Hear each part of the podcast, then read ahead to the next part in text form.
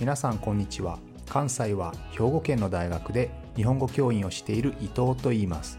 このプログラムでは日本語を学習中の皆さんに毎週1つか2つニュースを選んでその中に出てくる言葉や日本の文化社会歴史に関わることをお話しします。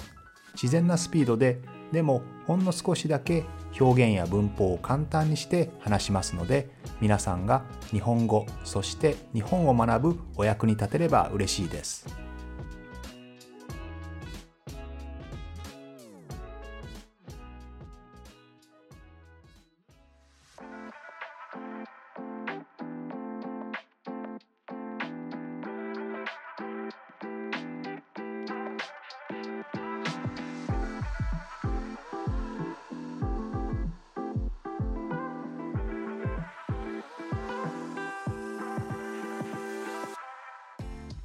2月3日は節分の日です。この節分の日というのは日本の全国で豆まきの行事が行われますね、まあ、豆をまいて鬼は外福は内というふうに言うんですけれども、まあ、鬼というのは悪いものですね。悪いものを外に出して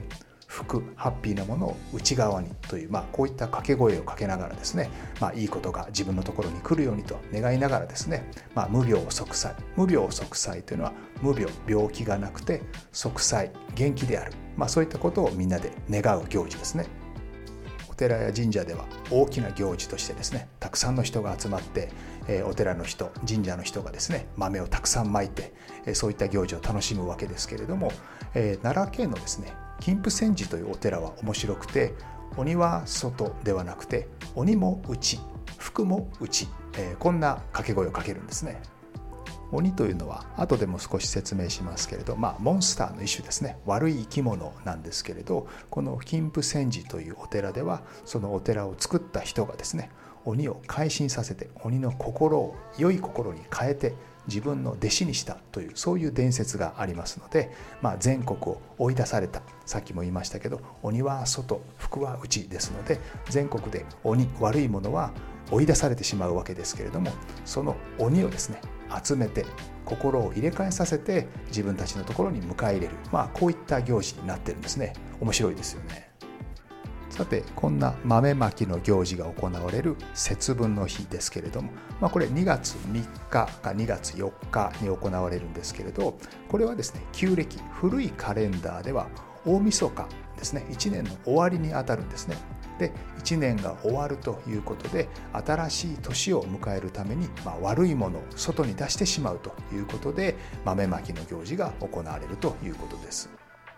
豆をまく以外にも恵方ですね、まあ、恵方というのは年神様、えー、新しい年の、えー、幸運の神様がやってくるんですけれどその神様がいる方向に向かってお寿司を食べる、まあ、太巻き寿司という、まあ、太いですね。巻き寿司を食べるんですけど、まあ、その神様を迎えるためにその幸運の神様がいるハッピーな神様がいる方向を向いて食べるんですよね。ですのでどちらも新年を迎えるための行事なんですね。新年を迎えるために悪いものを追い払って、えー、ハッピーなものを迎え入れるためにその方向を向いて、まあ、食事を食べるという、まあ、そういった行事ですね。でこういった特定の日に何かを食べるとハッピーになるとかこういったことをすると悪いことが起こらないとか、まあ、そういったものっていうのは日本だけではなくて世界中でありますけれども日本のそのオリジンというか起源というのはですね陰陽道という考え方にあります。陰陽道っていうのは陰陽道という言い方が少しあの言葉が変わって陰陽道という言い方になったんですけど陰というのはダーク暗いという意味です。そして陽というのはま明るいですね。まあだから月と太陽と思ってもらったらいいと思いますが陰陽道ですね。で、えー、月とか太陽の動きあるいは星の動きや方向を見てですね、まあ、何かを占う。えー、この日はいい日とかこの日は悪い日だとかこの日にこんなことをするべきだとか、まあ、占いですね、えー、こういったものの基礎となったのが陰陽道なわけですけれどもちょうど日本には仏教と同じ頃に入ってきましたね。大体700年とか800年ぐらいに、まあ、仏教というのは伝わってきたわけですけれども、まあ、その前後にこの陰陽道という考え方も入ってきました。陰陽道というのは実は本来はですね自然科学サイエンスなわけですね、えー、宇宙のいろいろなものがどうやってできていてどんなふうに変わっていくのか、えー、まあ、そういったことをまあ解き明かすためのまあ科学なんですけれども、まあ、物事がどうやってできてそしてどうなっているのか。どうなっていくのかといったことを考えるとどうしても未来を予知する未来がどうなるかということにもま考え方が通じていくので、まあ、その考え方といろいろ結びついてですねどういうことをすれば良い未来が来るかどういうことをすると災い良くないことが来るかと、まあ、こういったことと結びつくわけですね。こういったものと結びつくとちょっと怪しいですよね。何かを食べれば幸せになるとか何かをすると不幸になるとか、まあ、こういったなんか呪術的なまじない的なものってのはちょっと怖い怪しいものになりますよね。こういったこともあって日本では仏教とか儒教というのは政治と結びついて正当な学問としてですねその地位を確立していくわけです。ですので仏教は大事儒教は大事という形になっていくんですけど一方でこの陰陽道というのはですね道教という宗教と結びついて仏教や儒教と対立してしまうんですね、まあ、ライバル関係にあるというか、まあ、政府として正式に認められたのは仏教とか儒教。儒教というのはコンフューショニズムですね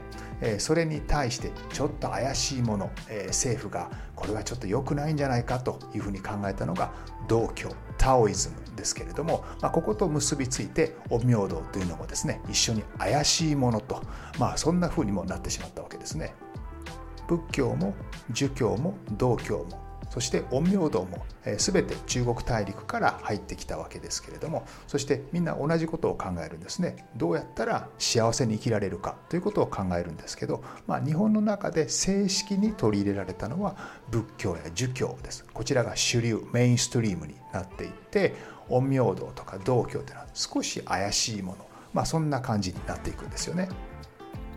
この陰陽道や道教、まあ、こういった考え方が、まあ、日本に入ってきてもともと日本にあった古くからの言い伝えとか伝説そういったものと結びついてですねこの日にこんなことをするといいことがある。この日は何かをするには悪い日結婚するのは良くない日とかですねこの日はハッピーなことがあるから結婚式をしましょうとか、えー、そういったことと結びついていろんなものができていくわけですけれどこれを歴中というふうに言います、えー、歴の歴は、えーと、カレンダーのことですね。カレンダーに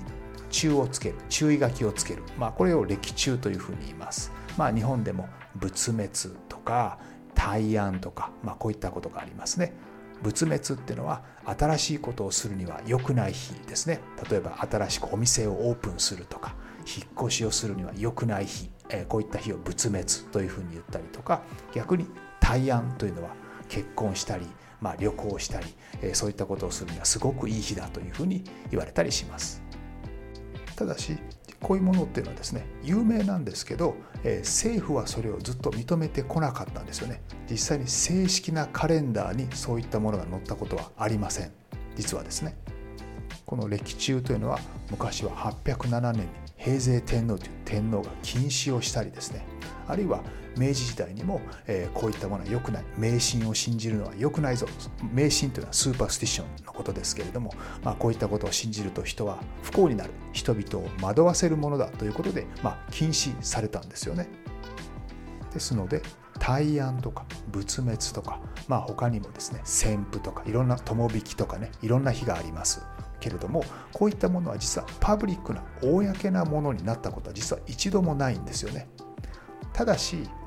人というのは何かをする時例えばですね皆さんが自分の店を始める時とか、えー、結婚する時にですねどんな日がいいかなその時に何か支えになるようなもの、えー、この日がいいよとかこの日は良くないよっていうそういう教えというのはやっぱり欲しいですよね。何かがないと不安ですよね。結婚するのいつでもいいよって言われてもやっぱり人間っていうのはこんな日がいいなそういうふうに言ってほしいものですよね。ですので、えー、政府から禁止されたりパブリックなものになったことはなくてもずっと人々の間でこういった歴中というのはもうずっと続いていたわけですよね。そして第二次世界大戦が終わった後に出版の自由ですね言論の自由が大きく認められるようになってまた人々は歴中というのをまた使い出したわけですよね公にねパブリックに使うようになったわけですこれだけ科学が進んでまあそういったこの日は良くない日とかこの日は良い日というのはまあ非科学的だってことはみんな分かっていてもやっぱり何かにすがりたい何かのま方針とか指針というのが欲しいというのは面白いことですよね。人っていうのは非科学的なものをま嫌うわけですけれどもでも一方でそういう非科学的なものにこうすがるというかそれにま頼るという側面もやっぱりあるんですよね。ところでえ今回は節分の豆まきの話をしましたけれど豆をまいて鬼というモンスターをね、まあ、やっつける外に出してしまうということをするわけですけど、まあ、この鬼という言葉はですねあの陰陽道の「陰」とか「オヌ」に由来すると言われています。まあ鬼、オン、さっきも言ったけど、オンというのは、まあ、暗い、ダークなという意味ですよね。え暗くてダークなものですので、まあ、良い、え良いものを運んでくる神様とその反対に悪いものを運んでくる、まあ、鬼という、まあ、そういう対立で描かれることが多いわけです。まあ、日本の鬼というのは、まあ、いろんな形があるんですけれども一般的な有名なものはですね大きな大男でですね赤とか青とか黒あるいは黄色の肌色肌をしていてですねで毛はたくさん生えていて、まあ、筋肉ムキムキでですね。で2本の角が生えている。頭からね角が生えている。で、えー、腰には、えー、虎の皮のふんどしをつけてるんですね。重たそうな鉄の棒を持っていてだいたい人間界に現れて人間を食べてしまうんですよね。まあ食人性というふうに言いますけれども、まあ、人を食べてしまう。そういった恐ろしい姿で描かれることが多いです。でこの日本の鬼ですけれども人間とか神様と完全に切り離された別のものというふうに考えられるのではなくて人間が鬼になったり鬼から神様になったりと、まあ、こんなふうに変化をするんですよね移り変わるという、えこういった点が日本の鬼モンスターの一つの特徴だというふうに言われています。で人間が鬼になってしまう、まあ、理由の一つとして、まあ、一つはですね非常に強い恨みとか憎しみを心の中に持つこと。でもう一つはですね年を取りすぎる、えー、特に女性は年を取りすぎると。鬼になると言われたりとかあるいは人間だけじゃなくて物とか道具もなるんですよね。非常に古くなって捨てられてしまった道具は鬼になってしまう、ね、こんな話もあったりします。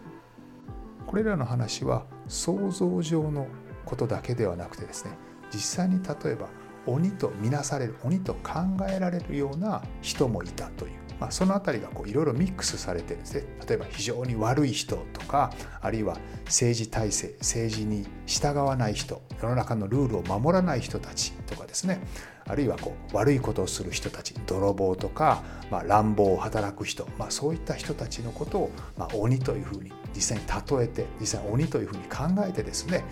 彼らのことを鬼と呼んだわけです。まあ、その意味では実際の実在の実際に存在した、まあ、鬼というものと、まあ、想像上の鬼というのがこうミックスされているというところでしょうね。